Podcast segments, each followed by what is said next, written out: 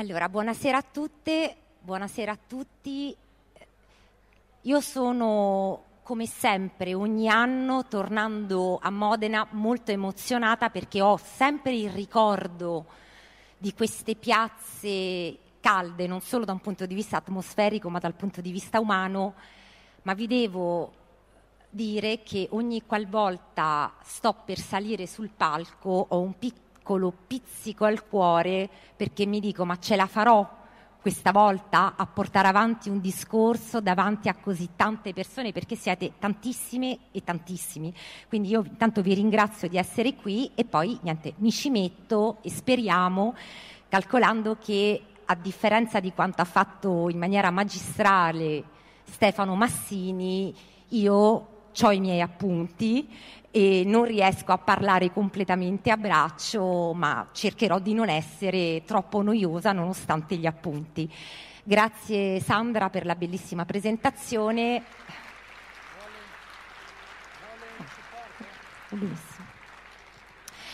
Allora, cosa resta di noi?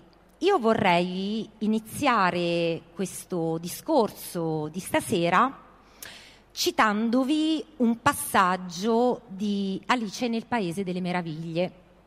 Allora, qualcuno potrà dire, ma in che senso? È proprio la fiaba, il racconto che noi abbiamo letto quando eravamo bambini? Sì, è esattamente quello.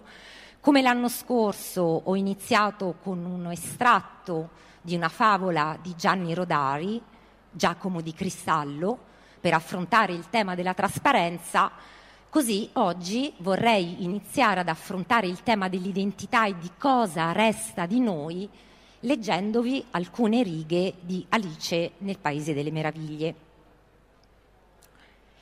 Alice raccolse il ventaglio e i guanti e perché la sala sembrava una serra si rinfrescò facendosi vento e parlando fra sé. Povera me, come ogni cosa è strana oggi. Pure ieri le cose andavano secondo il loro solito. Non mi meraviglierei se stanotte fossi stata cambiata. Vediamo. Non sono stata io, io in persona, a levarmi questa mattina? mi pare di ricordarmi che mi sono trovata un po' diversa. Ma se non sono la stessa, dovrò domandarmi chi sono dunque. Questo è il problema. E ripensò a tutte le bambine che conosceva della sua stessa età, per vedere se non fosse per caso una di loro. Certo non sono Ada, disse. I suoi capelli sono ricci, i miei no ma non sono nemmeno Isabella, perché io so tante belle cose e quella poverina è tanto ignorante. E poi Isabella è Isabella e io sono io. Povera me, in che imbroglio sono. Proviamo se mi ricordo tutte le cose che sapevo una volta. 4 volte 5 fanno 12, 4 volte 6 fanno 13, 4 volte 7 fanno... Oimè, se vado di questo passo non giungerò mai a 20. Del resto la tavola pitagorica non significa niente. Proviamo la geografia. Londra è la capitale di Parigi e Parigi è la capitale di Roma e Roma... No, sbaglio tutto. Davvero che devo essere Isabella. Proverò a recitare la Vispa Teresa incrociò le mani sul petto come se stesse per ripetere una lezione e cominciò a recitare quella poesiola, ma la sua voce suonava strana, roca e le parole non le uscivano dalle labbra come una volta. Fine della citazione. Si tratta di un estratto del secondo capitolo intitolato Lo stagno di lacrime un estratto di Alice nel Paese delle Meraviglie, il capolavoro di Lewis Carroll del 1865. Una fiaba per bambini, ma non solo, anche un grande classico, un classico senza tempo, che affronta direttamente il nucleo del problema quando ci si interroga sull'identità e su cosa resta di noi quando pezzi interi della nostra esistenza scivolano via. In Alice nel Paese delle Meraviglie, nel brano che vi ho letto, la tematica dell'identità personale c'è già tutta. Facciamo un passo indietro, che cosa è successo? Ce lo ricordiamo, ma mi permetto di essere ripetitiva e di ricordarlo a chi forse lo ha dimenticato. Alice è con la, è con la sorella e in un prato la sorella sta leggendo un libro, ma Alice si annoia, il libro è senza dialoghi, senza figure vede un coniglio che tira dritto e tira fuori dal taschino della sottoveste un orologio.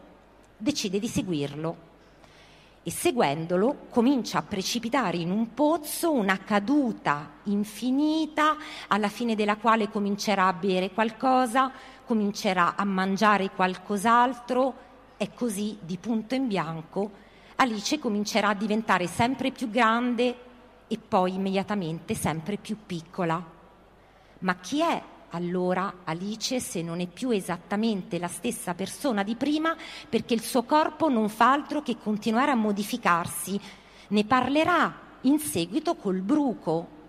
Alice è molto turbata e c'è un dialogo molto bello, capitolo 5, in cui il bruco le chiederà chi è e lei, guardandolo, dirà: Ma io non ricordo bene chi sono, lo sapevo prima, non lo so più.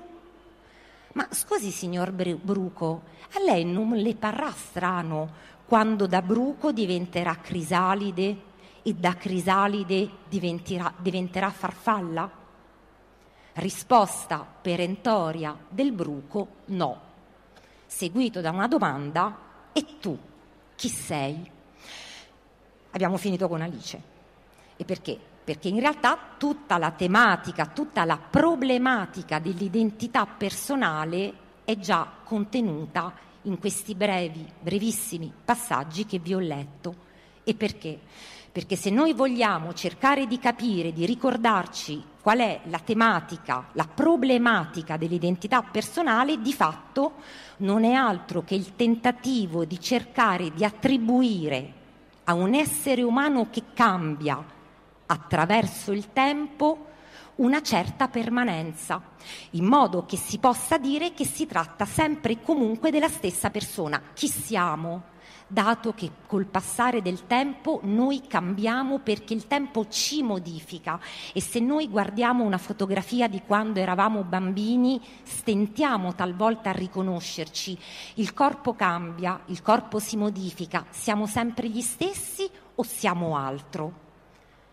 Che cos'è che ci permette di dire che siamo sempre le stesse persone di prima nonostante i molteplici cambiamenti fisici, psichici, mentali e così via.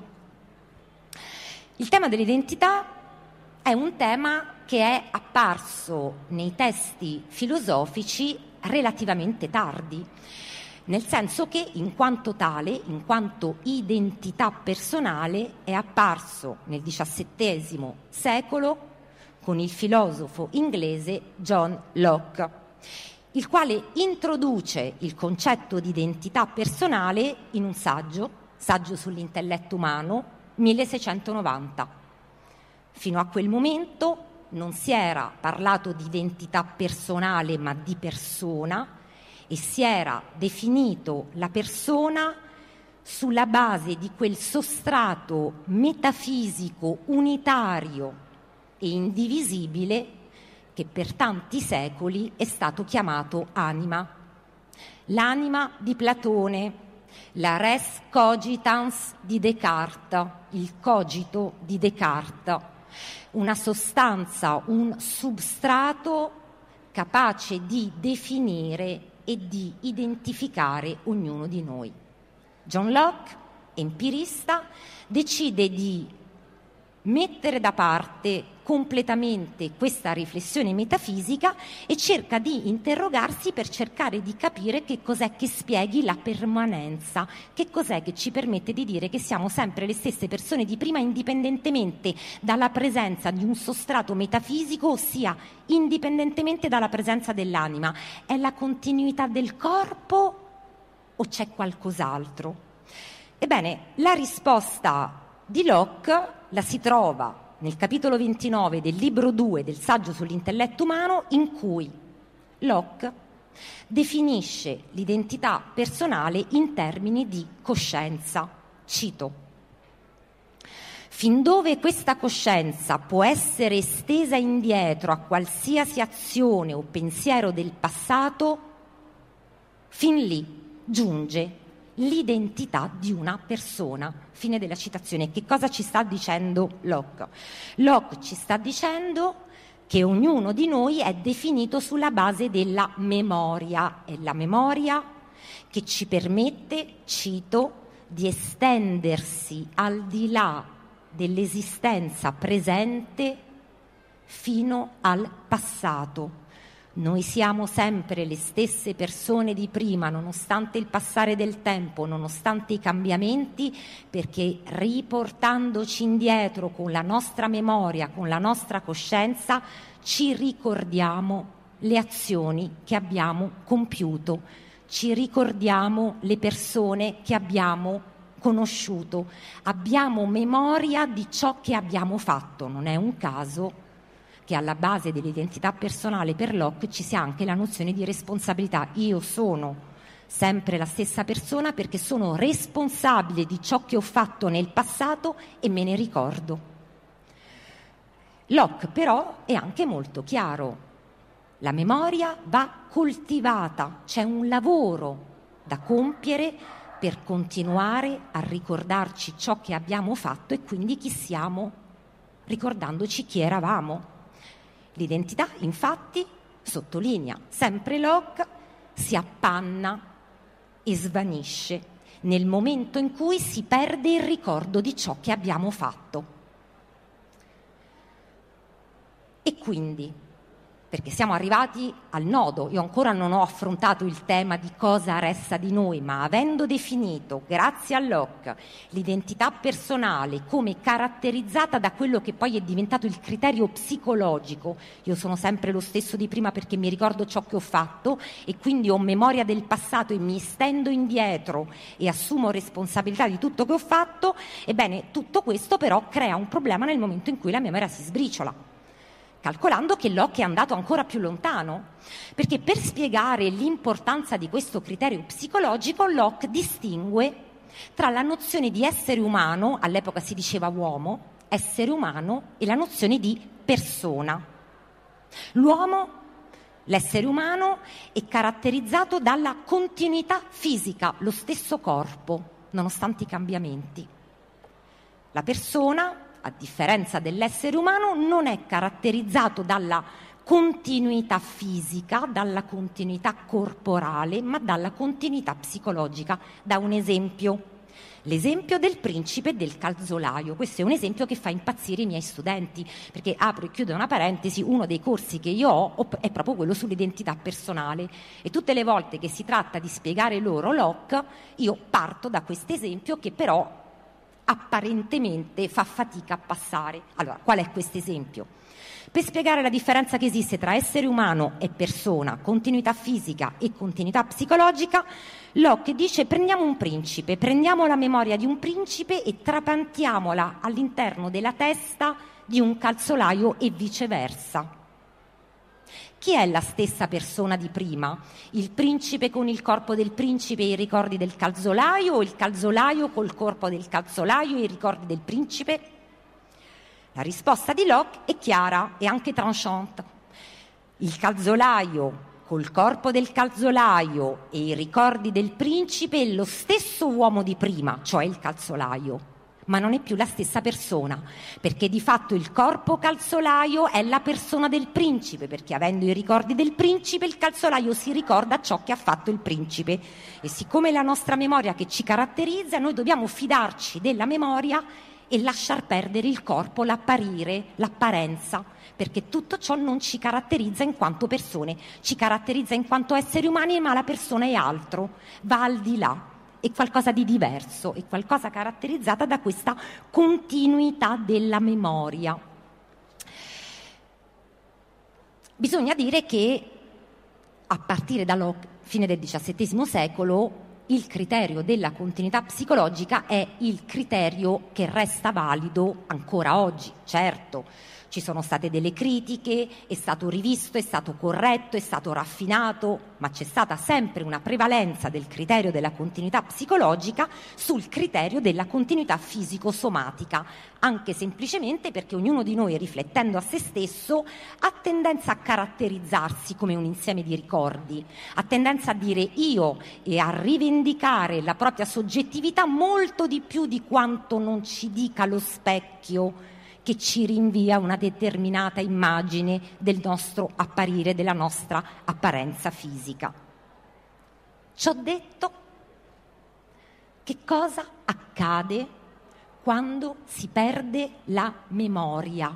Se è vero che è il criterio psicologico che ci permette di capire che siamo sempre gli stessi, nel momento in cui la memoria viene meno perché si sbriciola, perché pezzi interi della nostra esistenza scivolano via. Chi siamo? Siamo sempre le stesse persone di prima o diventiamo altro? Cioè siamo sempre gli stessi esseri umani ma persone diverse?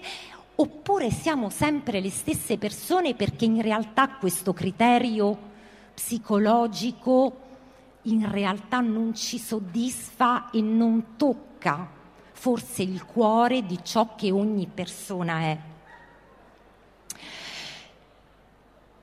Tema di oggi che io vorrei a questo punto cominciare ad affrontare leggendovi un breve passaggio del libro che è stato prima citato da Sandra, Idda, che affronta proprio il tema della perdita della memoria e dell'identità ed è quello che vi leggerò, il brano per certi aspetti centrale anche perché è il brano che presenta tutte quelle domande che mi hanno spinto a cercare di trovare una risposta alle domande che vi ho prima enumerato.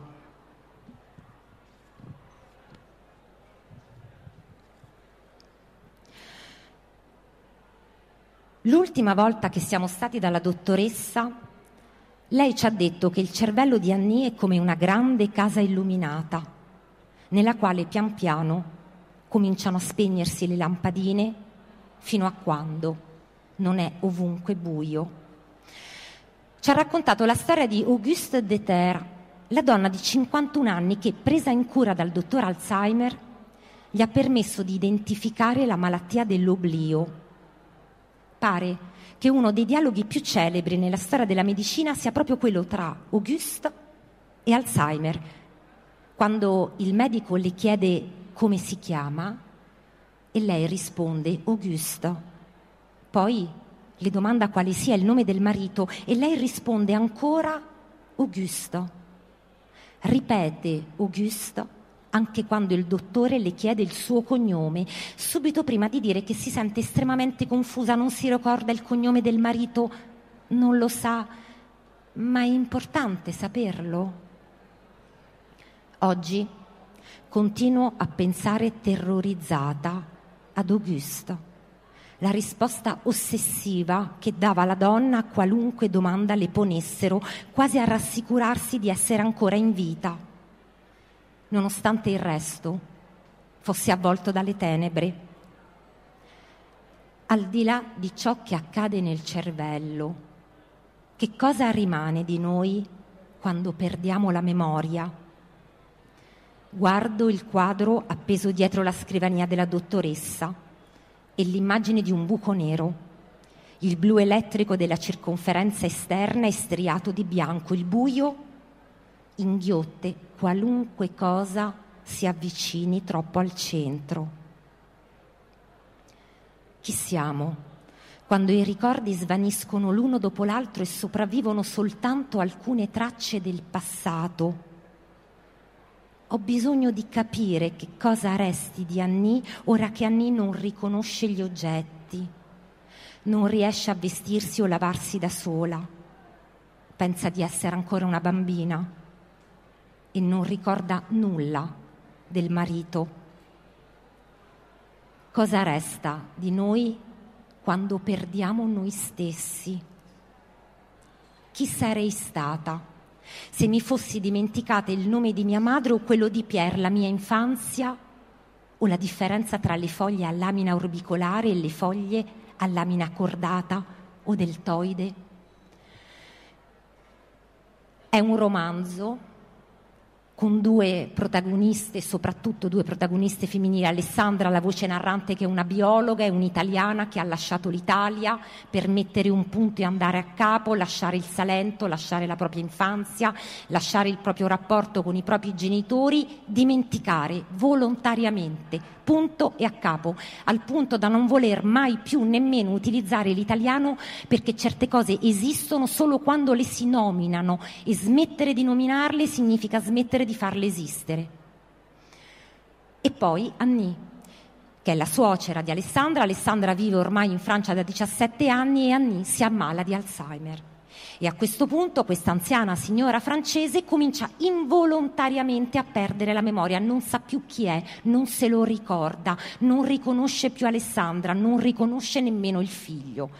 Queste due donne cominciano, frequentandosi quotidianamente, a specchiarsi l'una nell'altra e a ritrovare l'una nell'altra quello che forse avevano perso, ma che cos'è che hanno perso? Che cosa resta di noi? Dietro la volontà e l'urgenza di scrivere questo che poi è diventato un romanzo, ci sono state due cose, due elementi nella mia esistenza, uno in dipartimento, Paris Descartes, vi dicevo prima io ho un corso da un certo numero di anni sull'identità personale, stavo discutendo con un collega, anche lui filosofo, la cui moglie ha avuto una forma di Alzheimer precoce. E quando io, sicura delle mie conoscenze, gli chiesi ma quindi tua moglie non ti riconosce più? Lui, guardandomi dritto negli occhi, mi disse, Michela, il problema non è tanto solo se lei mi riconosce o non mi riconosce più, ma se io continuo a riconoscere lei, ora che lei non è più esattamente la stessa persona di prima, perché di fatto non è più la donna di cui io mi innamorai, non è più la donna che io ho sposato, non è più la donna con la quale per un certo numero di anni io e lei abbiamo condiviso gioie e dolori. Non è più la stessa persona di prima, sono io a far fatica a riconoscere lei.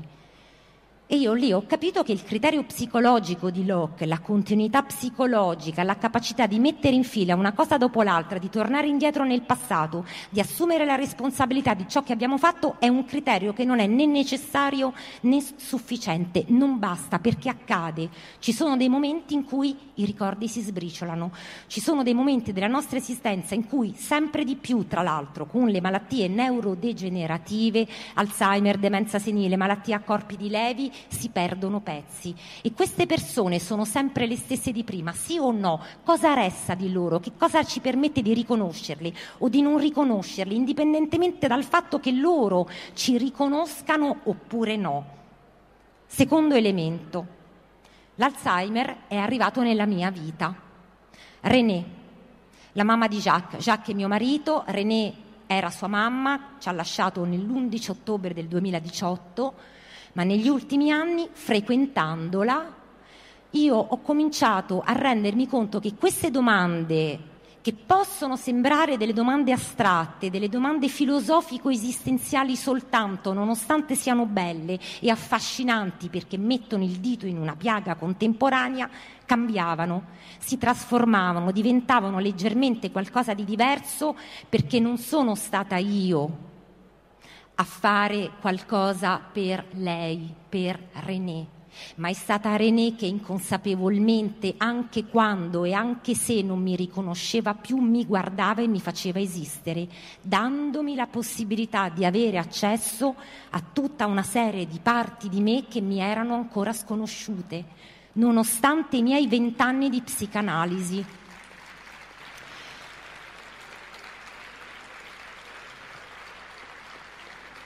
Ed è lì che nasce Idda, il cui titolo è un titolo del dialetto salentino perché Alessandra è salentino e significa lei, perché è grazie a lei e grazie ad Anni che Alessandra va a recuperare il proprio passato.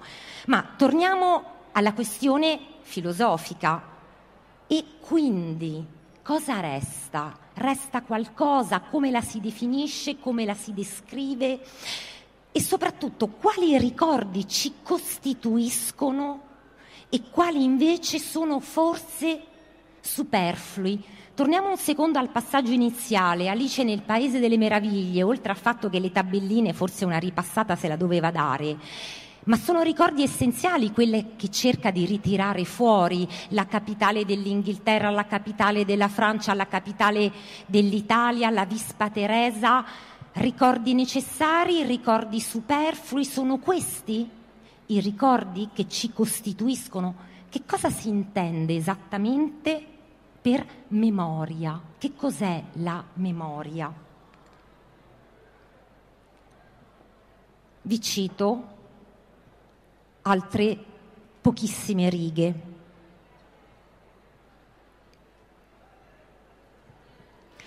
Anni ormai confonde tutto, le cose le girano intorno a casaccio oppure secondo un ordine imperscrutabile. Siamo nel 1974, è stato appena eletto il nuovo Presidente della Repubblica.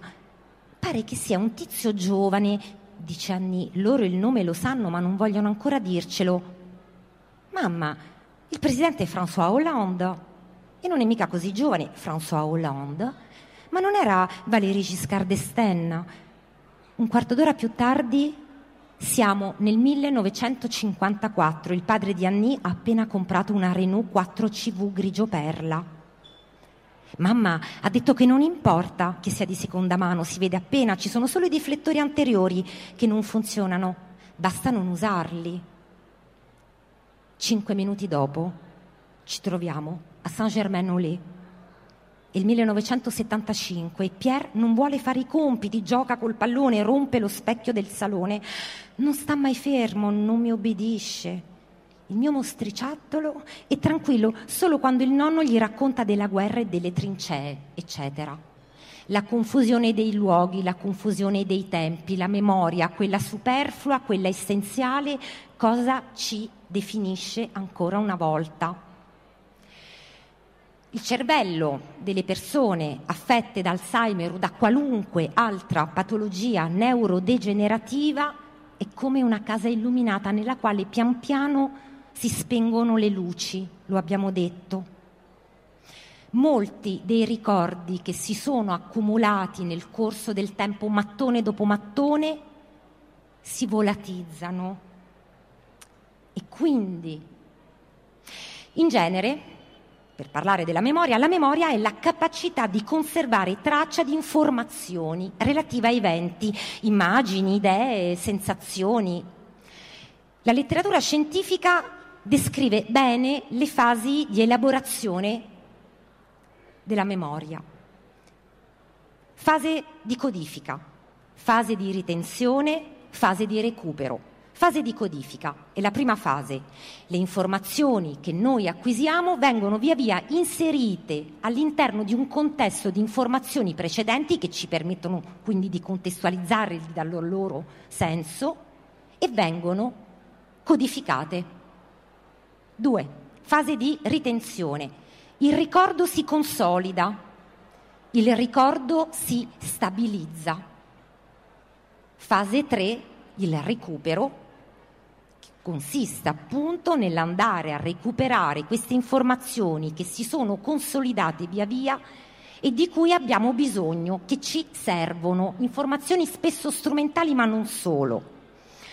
C'è la memoria a corto termine, più strumentale, fatta di tutti quegli elementi che ci permettono di trovare una soluzione rapida quando si tratta di risolvere un problema, perché io mi ricordo ciò che mi è stato detto, appuntamento al bar dell'angolo dietro il palco telefonata di mio fratello un quarto d'ora prima che iniziasse la conferenza, io già a memoria a corto termine, a parte che senso dell'orientamento un po' strano, destra, sinistra, dietro il palco, avevo bisogno di quelle informazioni a corto termine per ritrovare mio fratello Arturo prima di cominciare la lezione a Modena.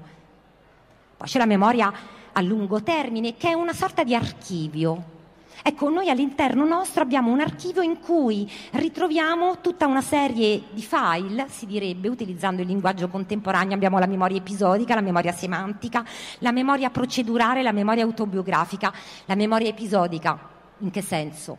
Ci ricordiamo di quell'episodio che abbiamo vissuto essendo capaci di dirci chi c'era in quell'episodio che abbiamo vissuto, dove, dove è stato vissuto quell'episodio, quando, il tempo lo spazio, le persone che c'erano all'interno dell'evento, dell'episodio che io vi avevo archiviato.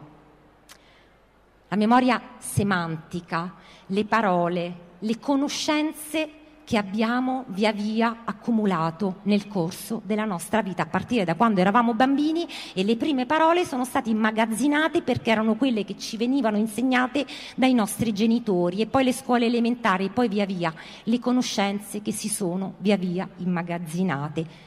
La memoria, la memoria procedurale, anche quella importantissima. Come ci si allaccia le scarpe?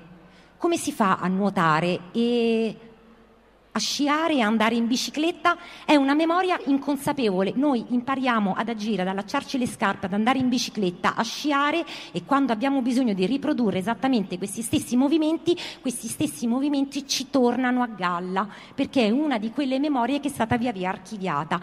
La memoria autobiografica è un po' più complicato perché c'è un po' di episodi che si vanno a ricercare quando abbiamo bisogno la memoria semantica fa parte anch'essa della memoria autobiografica, c'è una memoria intellettiva ma anche una memoria affettiva che ci permette di sentire ciò che abbiamo sentito quando determinate immagini, quando determinati episodi sono stati via via codificati e archiviati. Ecco quando iniziano i disturbi cognitivi, quando si comincia a sbriciolare la nostra memoria, quando iniziamo a vivere una malattia neurodegenerativa, queste memorie cominciano a frantumarsi.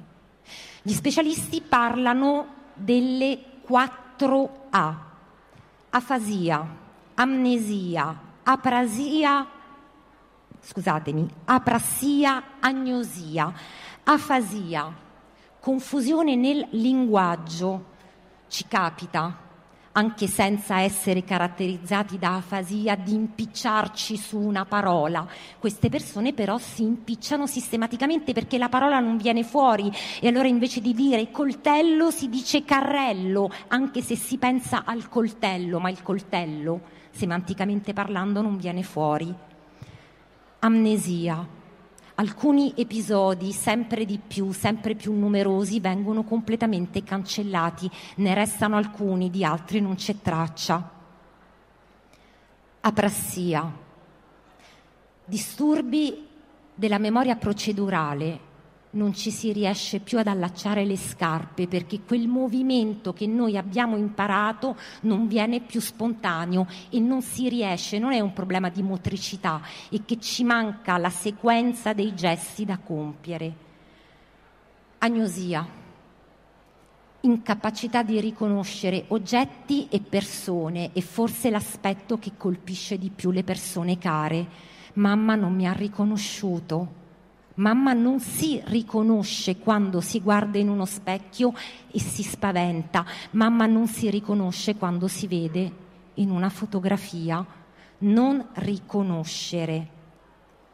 E quindi cosa resta di noi quando cominciamo a vivere una fase alternata in cui all'afasia subentra l'amnesia, all'amnesia subentra la prassia, alla prassia subentra l'agnosia? Siamo sempre le stesse persone di prima, cosa resta di noi?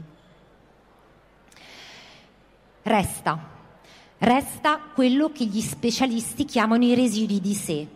Resta quel sentimento ineffabile di familiarità che fa sì che anche quando io non riconosco la persona perché la confondo, i contorni del viso svaniscono, io sento una familiarità, io sento quella persona, non la riconosco ma so chi è, anche se il sapere non è a livello intellettuale, ma è a un altro livello. Noi abbiamo la memoria intellettiva, ne abbiamo parlato, abbiamo una memoria affettiva che per lungo tempo è stata trascurata dalla filosofia, ma che ci tiene su.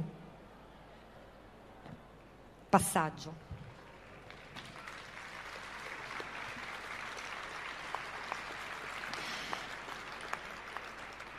L'ultima volta che ci siamo visti, la dottoressa Brown ha detto che l'unica frase che non scompare mai è ti amo. è quella che scelgono i suoi pazienti quando chiede loro di scrivere su un foglio la, che prefer- la frase che preferiscono, anche se della propria esistenza non ricordano più nulla. È come se solo l'amore potesse ancora tenerli in vita. L'amore resta, pure quando l'oblio ce la mette tutta per cancellarlo. L'amore non sparisce mai. E questo è più che sufficiente per dare coerenza a ciò che è di coerente non sembra avere molto e così via. La memoria affettiva, ti amo, ti voglio bene, le ultime frasi che scompaiono e che talvolta non scompaiono mai, perché noi siamo certo la somma dei nostri ricordi, ma la maggioranza dei nostri ricordi, quelli che ci permettono di tenerci su e di presentarci, sono spesso dei ricordi superflui, mentre l'affettività, quella che ci ha realmente sostenuto e quella che ci ha permesso di creare quei legami affettivi che restano, restano e quel qualcosa che permane e quel qualcosa che fa sì che noi dobbiamo dire che si tratta sempre delle stesse persone di prima, perché il sentimento è lo stesso. Ci sono una serie di scene all'interno di questo libro in cui si vede, adesso non ve le leggo, ma si vede che Annie non riconosce il figlio. Un giorno Pierre entra portandole un bicchiere, Pierre il figlio, portandole un bicchiere d'acqua, Annie lo guarda e risponde grazie Signore. Pier sbianca. Però Annie beve a differenza di quanto non faccia quando sono le infermiere a chiederle di bere. Annie non riconosce Pierre come il figlio, ma sa che è una persona familiare e quindi beve perché c'è quell'ineffabilità della familiarità che permane e che fa sì che lei non si senta in pericolo e riconosca l'affetto senza riconoscerlo da un punto di vista razionale e mnemonico. C'è, c'è questa presenza e questa presenza resta. Io non so se voi avete visto un bellissimo film, ce ne sono tanti belli che trattano di questo tema, quello a cui io mi riferisco è un romanzo da cui poi è stato tratto un film, Still Alice, anche se nella versione della traduzione del romanzo Still Alice è stato tradotto malissimo, perché è stato tradotto con perdersi, mentre il titolo originario è Still Alice, ancora Alice, sempre Alice, Alice resta non è perdersi. La scena finale, Alice è con sua figlia, tra l'altro una figlia con la quale i rapporti non sono proprio stati dei rapporti facili, perché la mamma, che ha un Alzheimer precoce, che era una grande insegnante di linguistica, comincia a perdere le parole, avrebbe voluto che la figlia finisse l'università, studiasse, mentre invece la figlia vuole diventare un'attrice e si rifiuta quindi di continuare l'università. Scena finale, questa figlia è con Alice, che ha uno sguardo ormai vuoto, le sta leggendo un copione, un pezzo di un copione, guarda la mamma e dice mamma, di cosa parlava il brano che ti ho letto? E Alice la guarda e dice amore. E la figlia risponde sì mamma, parlava di amore anche se non parlava di amore, ma non importa perché era l'amore che restava tra loro due, quell'amore che dura anche quando l'oblio sbriciola tutto il resto. Eh, una delle cose più belle che è successa, ne sono successe tante di cose belle, ma una delle cose più belle che sono successe dopo l'uscita di questo libro è stata una lettera che ho ricevuto scritta da una signora che io spero prima o poi di incontrare in uno di questi incontri, che mi dice posso testimoniare è così.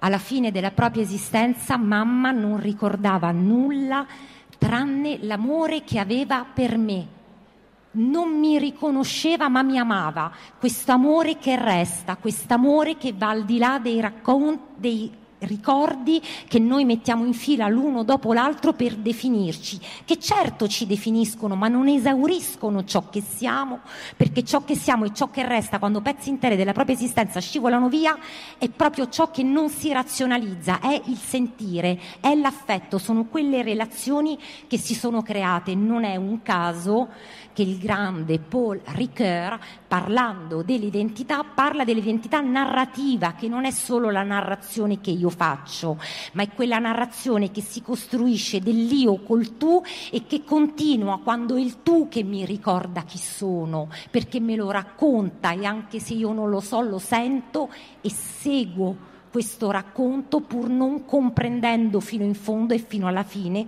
tutto quello che mi viene detto. Certo, per le persone care è dolorosissimo. Una mamma che perde pezzi, un papà che perde pezzi, questa questione terribile, mi riconosce, non mi riconosce, è sempre la stessa persona di prima.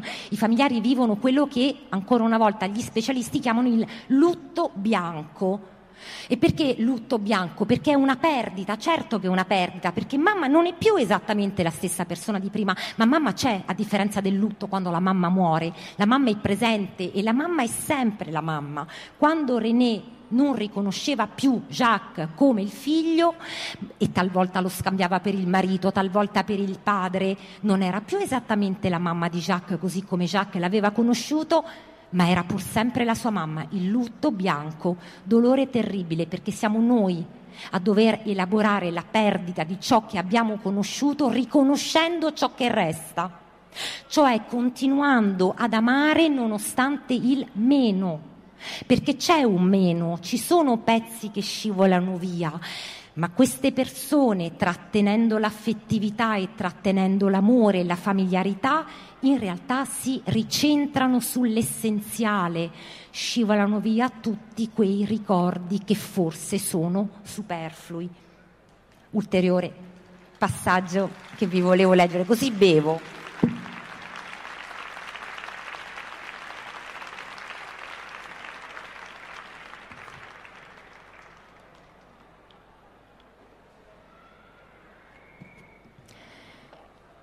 Siamo davvero? E se la verità fosse altrove, diversa rispetto a quello che pensiamo? E se la parte autentica di ognuno di noi fosse nascosta proprio finché ci sforziamo di controllare tutto?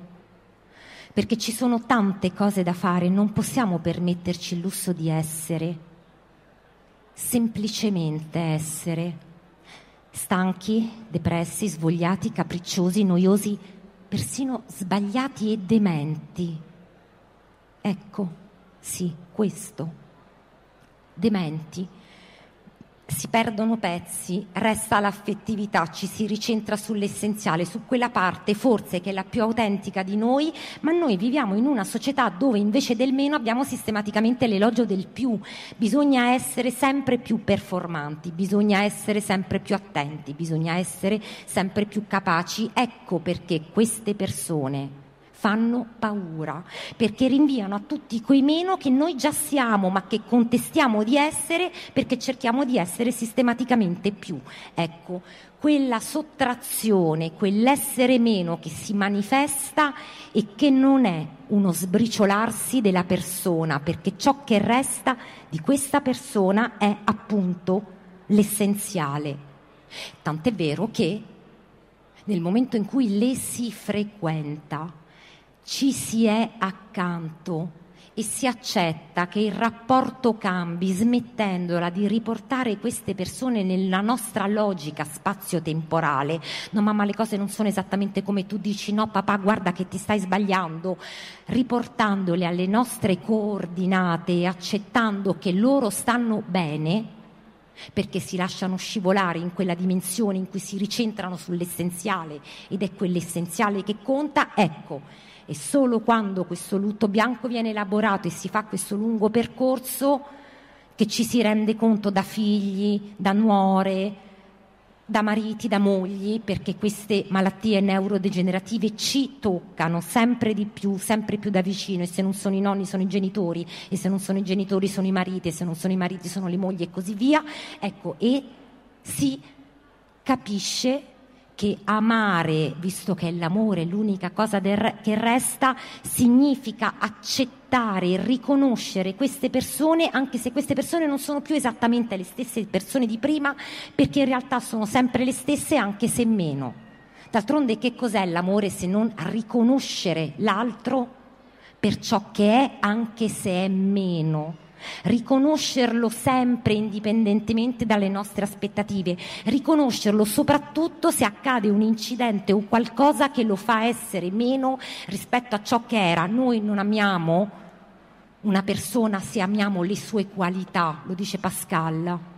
Se noi amiamo una persona sulla base della sua bellezza o della sua intelligenza, cosa succede nel momento in cui c'è una malattia e non si è più belli e non si è più intelligenti e si perde la memoria? Se noi amiamo una persona, la riconosciamo per ciò che è, nonostante non sia, nonostante non sarà mai, nonostante non sia più, perché in realtà l'essenziale resta. E io vorrei terminare citandovi le ultime righe di questo romanzo, dalle quali però taglierò una riga perché sennò faccio lo spoiler e se qualcuno volesse leggere, visto che è un romanzo, non vorrei rovinare la fine, ma il senso, questo sì, perché lo sforzo di Pierre nei confronti della mamma, la mamma che non è più esattamente la stessa persona di prima, ma che cos'è che resta di lei? Di lei resta l'affettività, questo sentimento di familiarità, anche se la mamma talvolta non lo riconosce perché lo scambia per il proprio padre, ma quindi una persona cara, ma quindi una persona amata e quindi Pierre smette di dire a mamma, mamma io non ero ancora nato in quel periodo di cui tu mi parli, no mamma le cose non sono esattamente così. E accetta e riconosce e ama.